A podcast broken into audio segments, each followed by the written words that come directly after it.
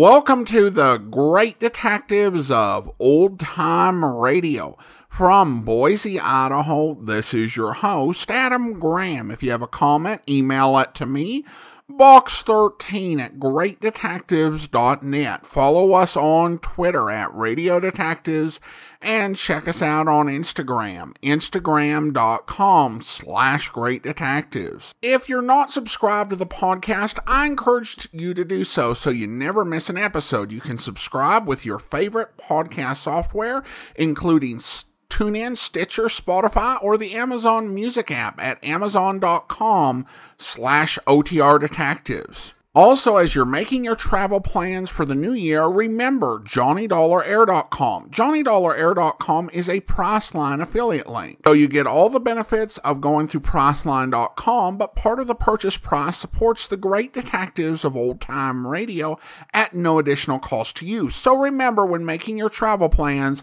check johnny dollar air dot com first. Well, now it's time for this week's episode of Yours Truly, Johnny Dollar. The original air date, June fifteenth, nineteen fifty-four, and the title is The Patterson Transport Matter. W B B M Chicago. For greater power, drive with Oklahoma's new higher octane gasoline. Save cash, save Oklahoma coupons. Wrigley's Spearmint Chewing Gum. The refreshing, delicious treat that gives you chewing enjoyment presents for your listening enjoyment John Lund as Johnny Dollar. Tom Benson, Johnny, how fast can you get to Kansas City, Missouri? Why? Maybe you can stop a homicide. Well, that sounds worthwhile. What's the dope? We underwrite complete insurance coverage for the Patterson Transport Corporation. They handle the parcel delivery service for most of the department stores in town. Well, that should be profitable, but hardly deadly. There have been six robberies and beatings involving their drivers in the past week, Johnny. Apparently one guy is responsible, and he's gotten increasingly brutal with each holdup. How far has he gone? The last holdup was yesterday afternoon. He went berserk. The driver's in the hospital with five broken ribs and a fractured skull. If this guy isn't caught, it's only a question of time before he kills somebody. I'll take the first plane out.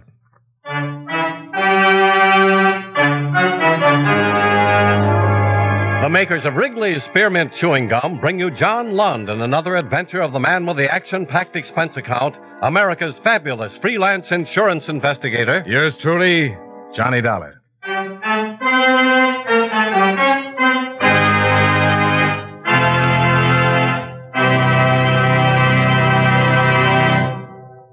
Friends, the makers of Wrigley's Spearmint Gum present these weekly adventures of Johnny Dollar because they know that millions of you enjoy Johnny Dollar. That's true of Wrigley's Spearmint Chewing Gum, too. It's enjoyed by millions, day in and day out. People find that chewing on a smooth, delicious piece of Wrigley's Spearmint Gum somehow makes time pass more pleasantly. Whether you're working, driving, shopping, or just taking things easy, that good, tasty chewing gives you enjoyment and satisfaction. So always keep a package of Wrigley's Spearmint Chewing Gum handy. And whenever you want a refreshing, delicious treat, chew a stick. You'll like it. You really will.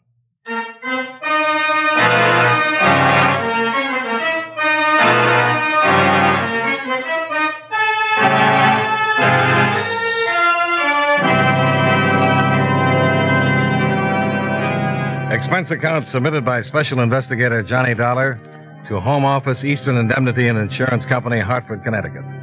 The following is an accounting of expenditures during my investigation of the Patterson Transport matter. Expense account item one, seventy-three dollars and twenty cents. Airfare and incidentals between Hartford, Connecticut and Kansas City, Missouri. I was met at the airport by Walt Hendricks, Vice President and General Manager of Patterson Transport. It's a rough one, Dollar. Six holdups in the week. Over thirty-seven hundred dollars in C O D money stolen. Three drivers beaten so badly they can't work. One of them in the hospital in critical condition. Real rough one. I understand one man has been pulling the jobs, Mister Hendricks. Seems to stack up that way. So far, we haven't been able to do a blasted thing to stop him. How's he operating? Well, it's like this. He buys something at a department store, has the package sent out C O D to a vacant apartment or house. When the driver gets out there, he lowers the boom. Mm-hmm. What about the police? Well, since yesterday morning, they've had a plainclothesman riding the delivery trucks with the drivers. Well, that should have brought results. Yeah, we thought it would, too. till last night. The driver that's laid up in the hospital? Yeah. He got it in his own garage, coming home from a movie with his wife.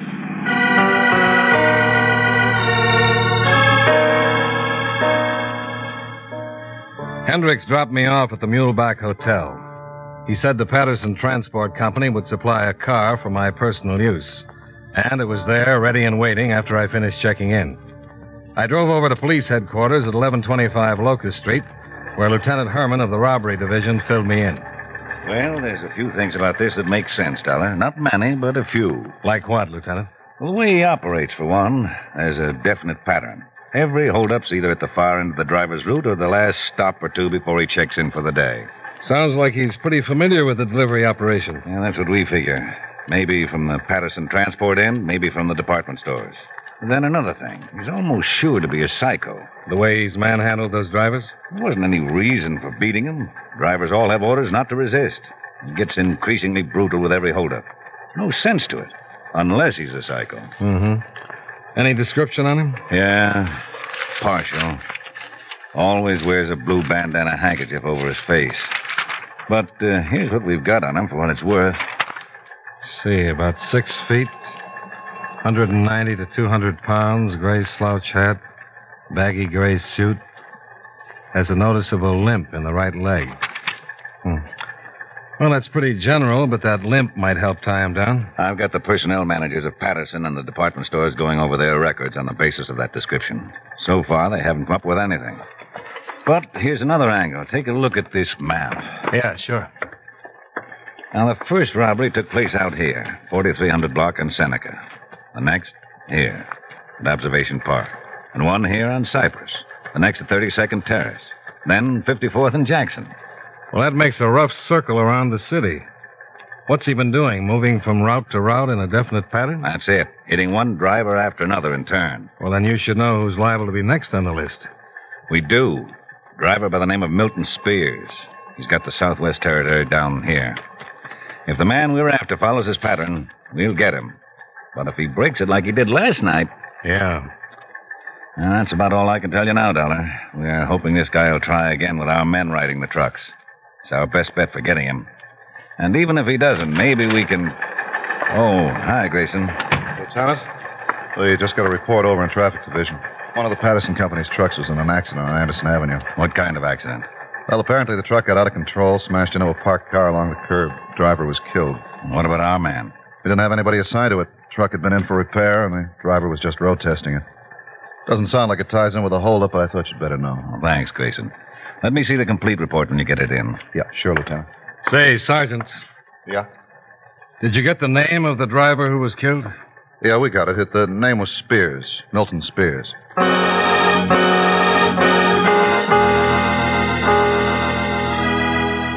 When we got to the scene of the accident, an ambulance and squad car were already there.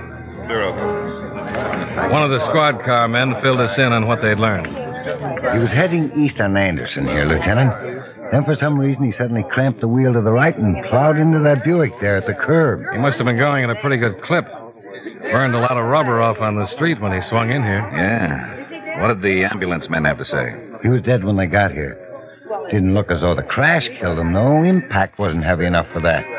They think he might have had a heart attack. Uh-huh. Any witnesses? No eyewitnesses, Lieutenant. There's a lady over there wants to talk to you. Okay, ask her to come over. And have them take the body down to the morgue for an immediate autopsy. I want the results on it as soon as possible. Okay, Lieutenant. Well, how does it hit you, Dollar? Well, a couple of things don't quite add up. Take him down to the like morgue, what? Boys, and have them... Well, why he was road testing a truck on a quiet residential street. Why he was going fast enough to make heavy skid marks like that. And why it had to happen to a driver by the name of Milton Spears. Yeah. Well, maybe the autopsy will give us something to go on. Yeah, maybe. Here's the lady I was telling you about, Lieutenant. Missus Robertson. How do you do, Missus Robertson? I understand you have something to tell us. I should say I do have something to tell you, Lieutenant. It's about time you police officers did something to protect the interests of our citizens. We've got rights, you know. And it's your duty to see that, that they're protected. I'm not sure I understand. No, I didn't think you would. Things have come to a pretty pass when a taxpayer can't leave a car parked out on the street without some drunken truck driver smashing it to pieces. It's your duty to see that such reckless, incompetent drivers are kept off our streets and highways. You're the owner of the Buick that was hit, Missus Robertson? Well, isn't that just what I've been telling you, young man? And believe me, somebody is going to pay for the damage done to my car and for the shock and damage caused to my nerves. Uh, did you see the accident take place, Missus Robertson? Oh, no, I, I didn't see it. But not that I had to.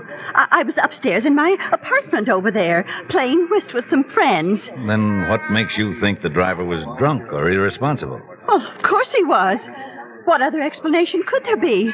Smashing into a person's car like that in broad daylight on a quiet street. There's not the slightest doubt in my mind. Both of them were drunk. And there was somebody else in the truck besides the driver? Well, of course there was. How do you know, Missus Robertson? Oh, because I saw him, that's why. I, I looked out of my window and saw him. A big, husky man he was. He got out of the truck right after the crash and went limping off down the street. Additional questioning of the excitable Missus Robertson brought no further information. We got the same results from the other residents of Anderson Avenue. The men from the lab arrived and started working on the truck and Buick for possible physical evidence, and we went back to police headquarters. No need for you to stick around, Dollar, unless you want to. We won't be getting the autopsy report on Spears for another hour or two. Well, I thought I might look over the driver's statements on the robbery, Lieutenant. Maybe something will hit me. Oh, sure. I'll have Grayson dig them out for you. Yes, sir? Grayson, will you get out the driver's statements in the Patterson Transport files? Mister Dollar would like to look them over. Well, I've got them right here, Lieutenant, adding another report to the list. What's that? Got a call from General Hospital. The driver who was beaten up last night just died.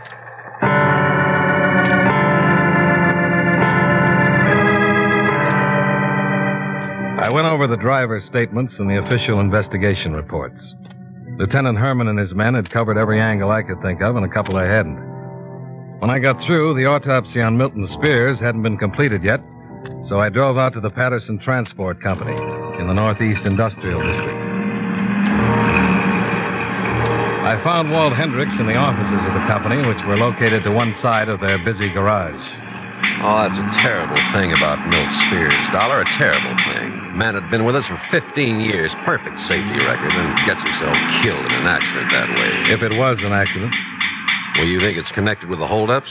We'll know more about it when we get the autopsy report. Well, I suppose it could tie in. According to the pattern, Spears was the next driver due to get hit. Sure, and if it had happened while Spears was out on the route, I'd say okay, but he wasn't. Just what was he doing, Mister Hendricks? Well, his truck broke down, the clutch linkage. We sent a substitute out. When the garage got through, Milt took the truck out to road test it. Anybody go with him? No, no. Milt was a good mechanic. No reason to send anybody along. And we don't allow our men to pick up any riders or hitchhikers. No, there couldn't have been anybody in the truck with him. Well, maybe he picked up somebody he knew. Well, it's a possibility, I suppose. I, I, I don't know, Dollar. This thing's got me so dizzy I can't think straight at all. I guess there's one consolation, though. Yeah, what's that? If you count Spears, every driver in the organization's been hit by now. Unless he starts over again, this guy has any place to go. I'll give you eight to five. He'll think of something.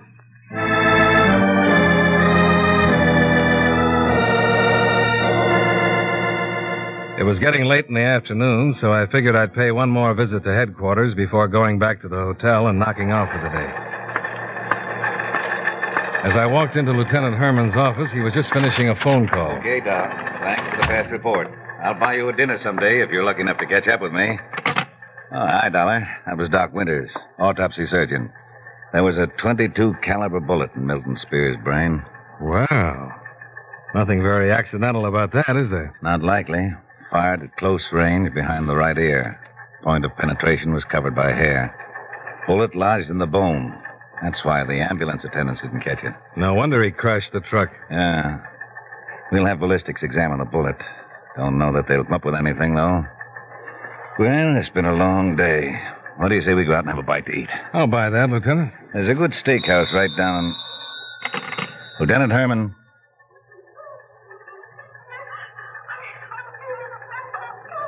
I remember...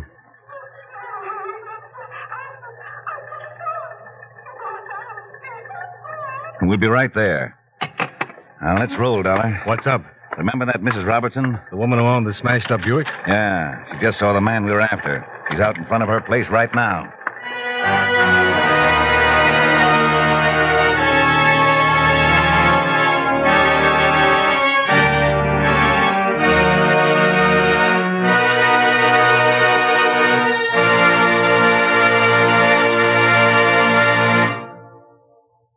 Friends, no matter what kind of work you do, there are bound to be times when the job seems monotonous.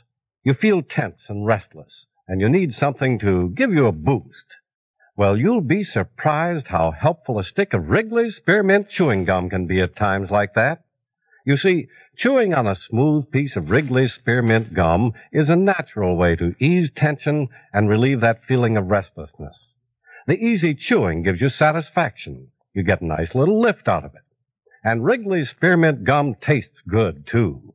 Its flavor is lively, refreshing spearmint, a flavor millions enjoy. Try it and see for yourself. Get a few packages of Wrigley's Spearmint Chewing Gum and chew a stick from time to time while you work. Chewing this delicious gum will make your job seem easier and pleasanter. It really will.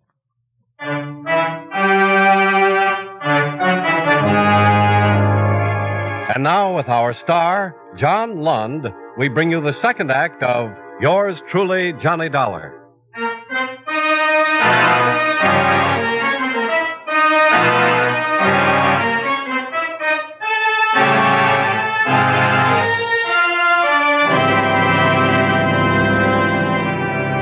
When, Le-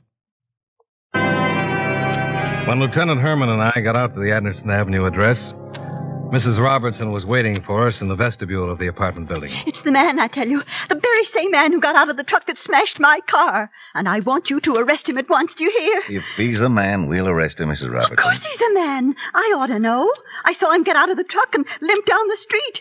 And I saw him again just before I called you. What was he doing, Missus Robertson? Looking over my car, that's what. The nerve of him. A criminal returning to the scene of his crime. There's no doubt about the identification. I told you there wasn't, didn't I? A big, heavy-set man, dressed in a, a gray suit, walking with a limp. He's the man, all right. Where is he now? Oh, where would a man like that be? I told you he was drunk when he smashed into my car. He went into that bar at the corner.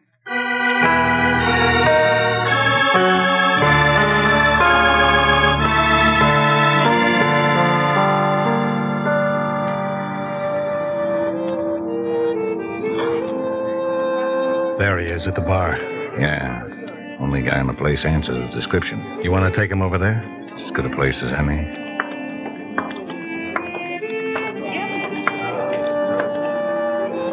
Police officers, keep your hands on the bar. Hey, what's going on here? Hands on the bar. Shake him down, Dollar. Yeah, sure. What do you think you're doing, Mac? I ain't got no rod on me. How about it? He's clean, Lieutenant. Sure, I'm clean. I told you I was, didn't I? Now, what do you guys want with me? What's your name, mister? What's it to you? Your name? Wesley, Gerald Wesley. Where do you live? I ain't decided yet. Just got into town. What are you doing in this neighborhood? Look, you guys ain't got nothing on me. A guy's got a right to come in and have a drink without coppers hopping all over him. Why the interest in the car, Wesley? What car? The smashed-up Buick down the street. Who's interested in a smashed Buick? You were. You were looking at it. Why? So I looked at it. Any law against that? The man was killed when that car was hit, Wesley. So what's that got to do with me? We've got a witness who says you were involved in the accident. Your witness is nuts.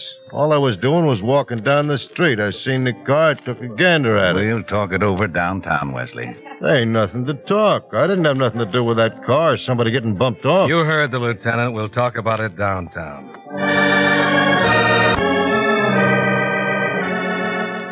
Might as well come clean, Wesley. Make it easier on yourself. There's nothing to come clean about. I told you, coppers, that you ain't got nothing on me. We've got a witness who says different. I told you he's lying. I never been in that neighborhood before. What did you do with the gun? What gun? The one you used to knock off Milton Spears. I never had a gun. And I never heard of the Spears. Now, why don't you guys lay off and let me out of here? Pretty good racket you had, Wesley. How'd you happen to think of it? What racket? The parcel delivery gimmick. You nuts or something? I didn't have nothing to do with them Patterson trucks. We didn't mention the name of the outfit, Wesley. So you didn't mention it. Then how'd you know what we were talking about? I can read the papers, can't I? They've been full of them parcel delivery stick-ups. You know more about it than that. Come on, let's have it, Wesley. I tell you, you're nuts. I just got into town yesterday. From where? California. Where in California? Folsom. We can check on that, Wesley. So check. You'll find out it's like I said. You ain't got a thing on me, coppers. Not a lousy thing.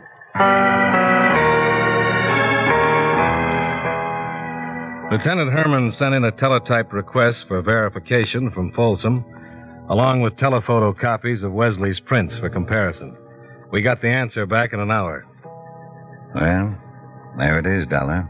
Wesley wasn't sprung from Folsom until yesterday morning. Served his full time.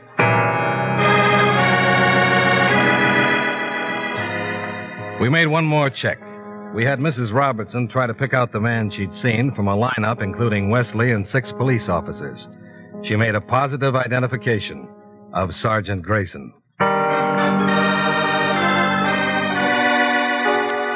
Expense account item two, seventeen dollars and eighty-five cents, dinner and drinks for Lieutenant Herman and myself. Afterwards, the lieutenant called it quits for the night, and I headed for the Patterson garage. I wanted to talk with Walt Hendricks again.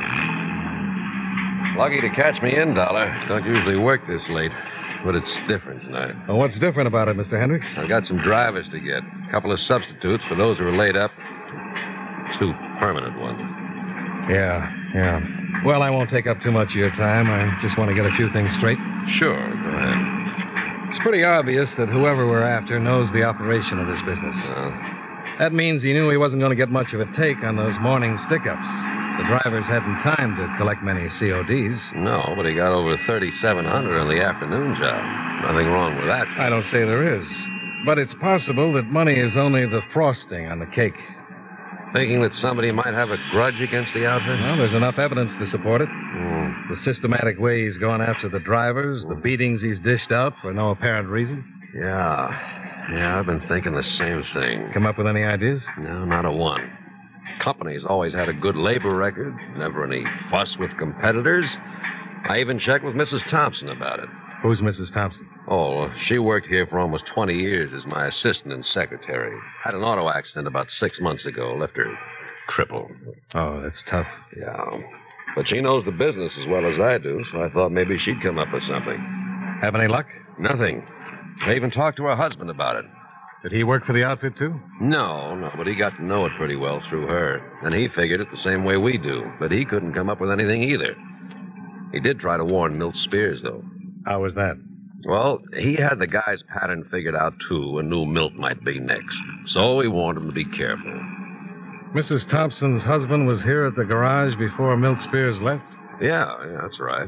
He drove up just a few minutes before Milt took off to road test the truck. I went back to the hotel and put in a call to Tom Benson in Hartford. In the company's interest, he was willing to bust up his bridge game and go down to the office. He called me back in about forty-five minutes with the information I wanted.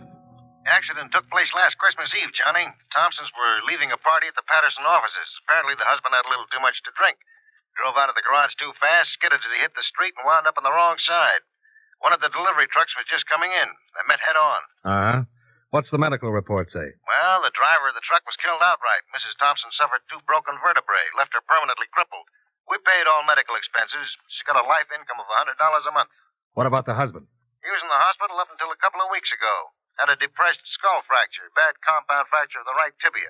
Outside of that, he should be as good as new. Help you any, Johnny? I wouldn't be surprised.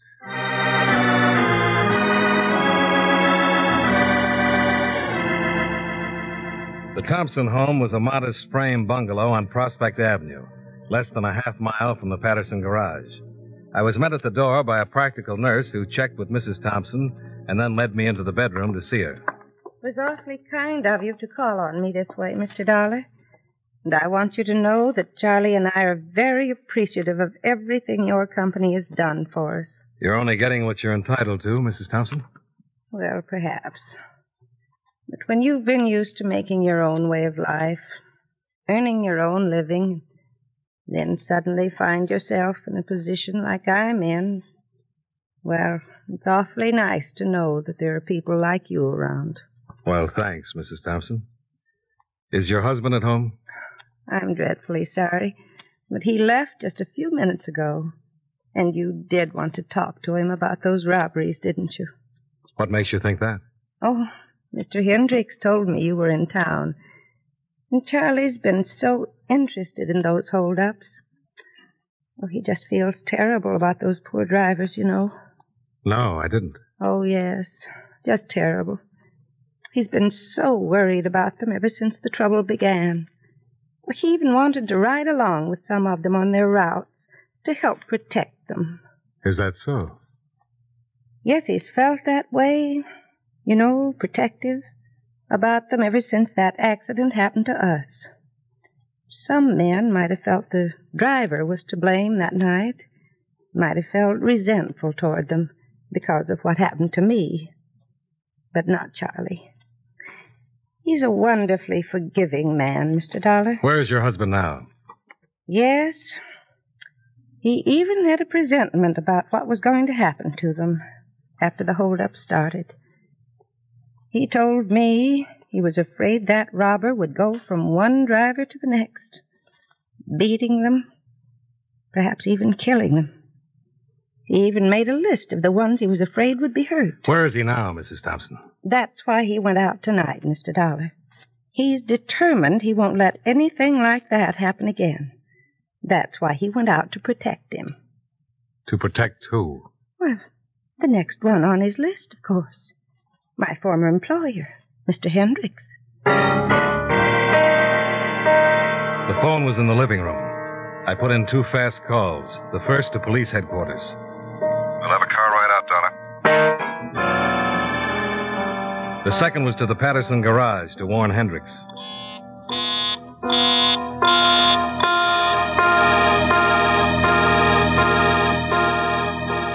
The garage was only a few short blocks away, and I made it before the squad car did. There was a light in Hendricks' office, but it was empty. I tried the darkened garage next.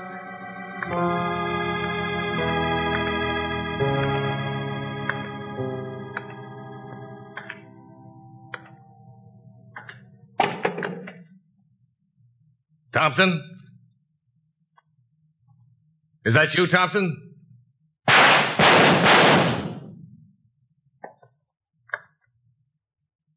Thompson?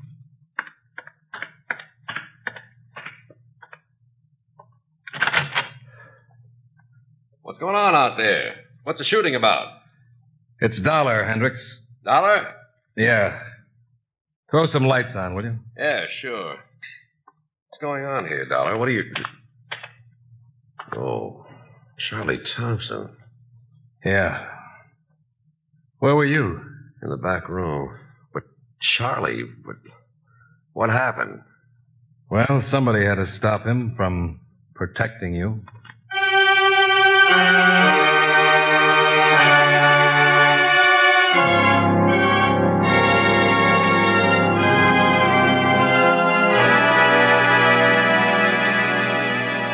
Expense account item three, twenty-two dollars and ten cents. Hotel bill and miscellaneous. Expense account item four, seventy-one dollars and thirty cents, airfare back to Hartford. Expense account total, one hundred eighty-four dollars and forty-five cents. Remarks: when ballistics verified that Thompson's twenty-two Colt had killed Milton Spears, my official job was over. My unofficial one, informing Missus Thompson, wasn't nearly as easy. I guess I got a little confused. It's the only way I can account for the fact that she believes her husband died a hero, getting the bandit single-handed. Yours truly, Johnny Dollar.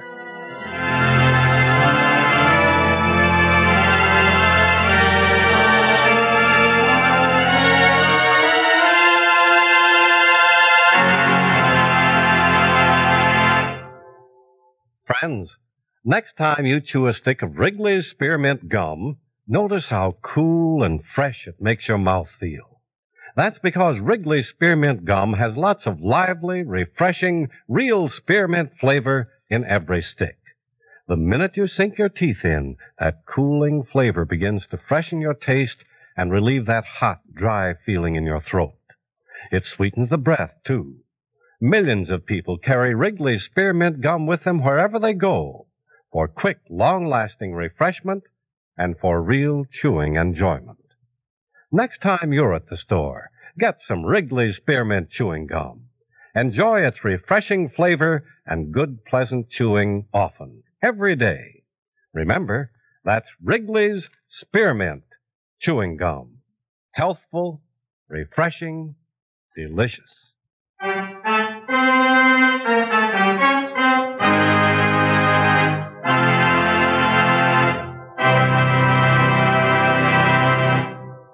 Yours truly, Johnny Dollar, brought to you by Wrigley's Spearmint Chewing Gum, stars John Lund in the title role and was written by Sidney Marshall with music by Eddie Dunstetter. Featured in tonight's cast were Clayton Post, Hal March, Ed Begley, Hy Averback, Jim Nusser, Lee Patrick, and Virginia Gregg.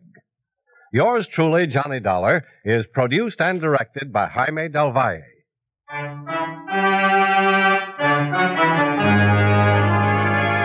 The makers of Wrigley's Spearmint Chewing Gum hope you enjoyed tonight's story of Johnny Dollar and that you're enjoying delicious Wrigley's Spearmint Gum every day. This is Charles Lyon inviting you to join us again next week at this same time when, from Hollywood, John Lund returns as yours truly, Johnny Dollar.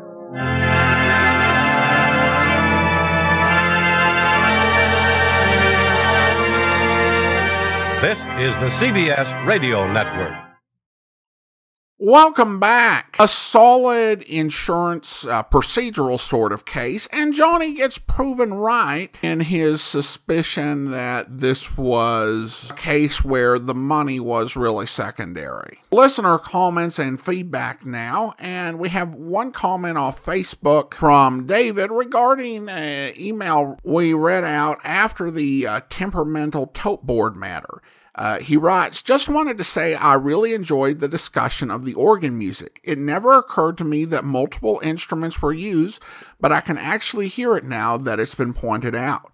Well, thanks so much, David, and I definitely agree. I'm not always the biggest expert regarding, you know, what musical instruments are used, but I could hear it as well. It does make sense, and uh, I really appreciated that insight. Well, now it's time to thank our Patreon supporter of the day. And as this is the first Friday in December, we're recognizing Patreon supporters who have been supporting the program for five years this month. And I want to go ahead and thank Christine. Christine has been one of our Patreon supporters since December twenty seventeen, currently supporting us at the Master Detective level of fifteen dollars or more per month. Thank you so much for your support, Christine, and for all the great uh, notes I've gotten from you on your various adventures. Uh, truly appreciate your support. And that will do it for today. If you do like uh, Detective Podcast, be sure you're subscribed using your favorite podcast software, whether it's Overcast, Stitcher, or the Amazon Music app at amazon.com slash OTR Detectives. If you are enjoying this podcast on YouTube, be sure to like the video and click the notification bell. We'll be back next Friday with another episode of Yours Truly, Johnny Dollar, but be sure and listen tomorrow for Tales of the Texas Rangers, where... Not many folks around here, Jace. A couple of small ranchers and a store or two just about winded up. Doesn't look too promising, Sheriff. We had another roadblock at that junction we just passed. I see the constable's already called it off. There's not much use keeping the boys out any longer. The man's probably a long way off by now. We must have got through yesterday morning before we set the blocks up. That's the way things break sometimes, Sheriff. There's Charlie Hollister's gas station up ahead. Charlie gets to see everybody in these parts. Anything out of the way happened, he'll know about it. Good evening, Sheriff. Howdy, Charlie. Shake hands with Ranger Pearson. Well, glad to know you, Mister Hollister. Hey, likewise, Ranger. Got a line on your jailbreaker yet? Yeah, we're still working on it. We're pretty sure he's out of the county anyway. Any cars reported stolen? No, but he could have caught a ride before the news broke. Uh-huh. Have you seen his picture, Mister Hollister? Oh, oh, they had it in the newspaper. But this is a lot better picture. Yeah, how about that young fellow back there? That's my son. Clark, come here a minute. Yeah, Pop. Meet Ranger Pearson, Clark. You know the sheriff. Oh, howdy, Ranger. Sheriff? Hello, Clark. Constable had you working on a roadblock, didn't he, Clark? Yeah, just for a spell. Did they keep you busy? No. You've seen Ree's picture, haven't you, Clark? Oh, yeah, yeah. Sure didn't come through while I was on duty, though, Ranger. Well, appreciate your helping out, Clark. Oh, not at all. Anytime you need me, Sheriff. Thanks. I'll call on you if I do. I'll see you later, Charlie. All right. We're going to check a few more houses up the line. So long. Uh, oh, say, Sheriff. Yeah? Hey, you figuring to stop at Hod Carter's? Yeah, why? Would you tell him I'm still waiting on him for that water pump? The old so-and-so was going to leave me his car yesterday. Sure thing, Charlie. I'll tell him. Probably forgot all about it. Nephew visiting him and all. What nephew? I never heard Hod had no nephew. Well, neither did I till I met him. Been with him a couple of days, Hod said. Well, sure is funny.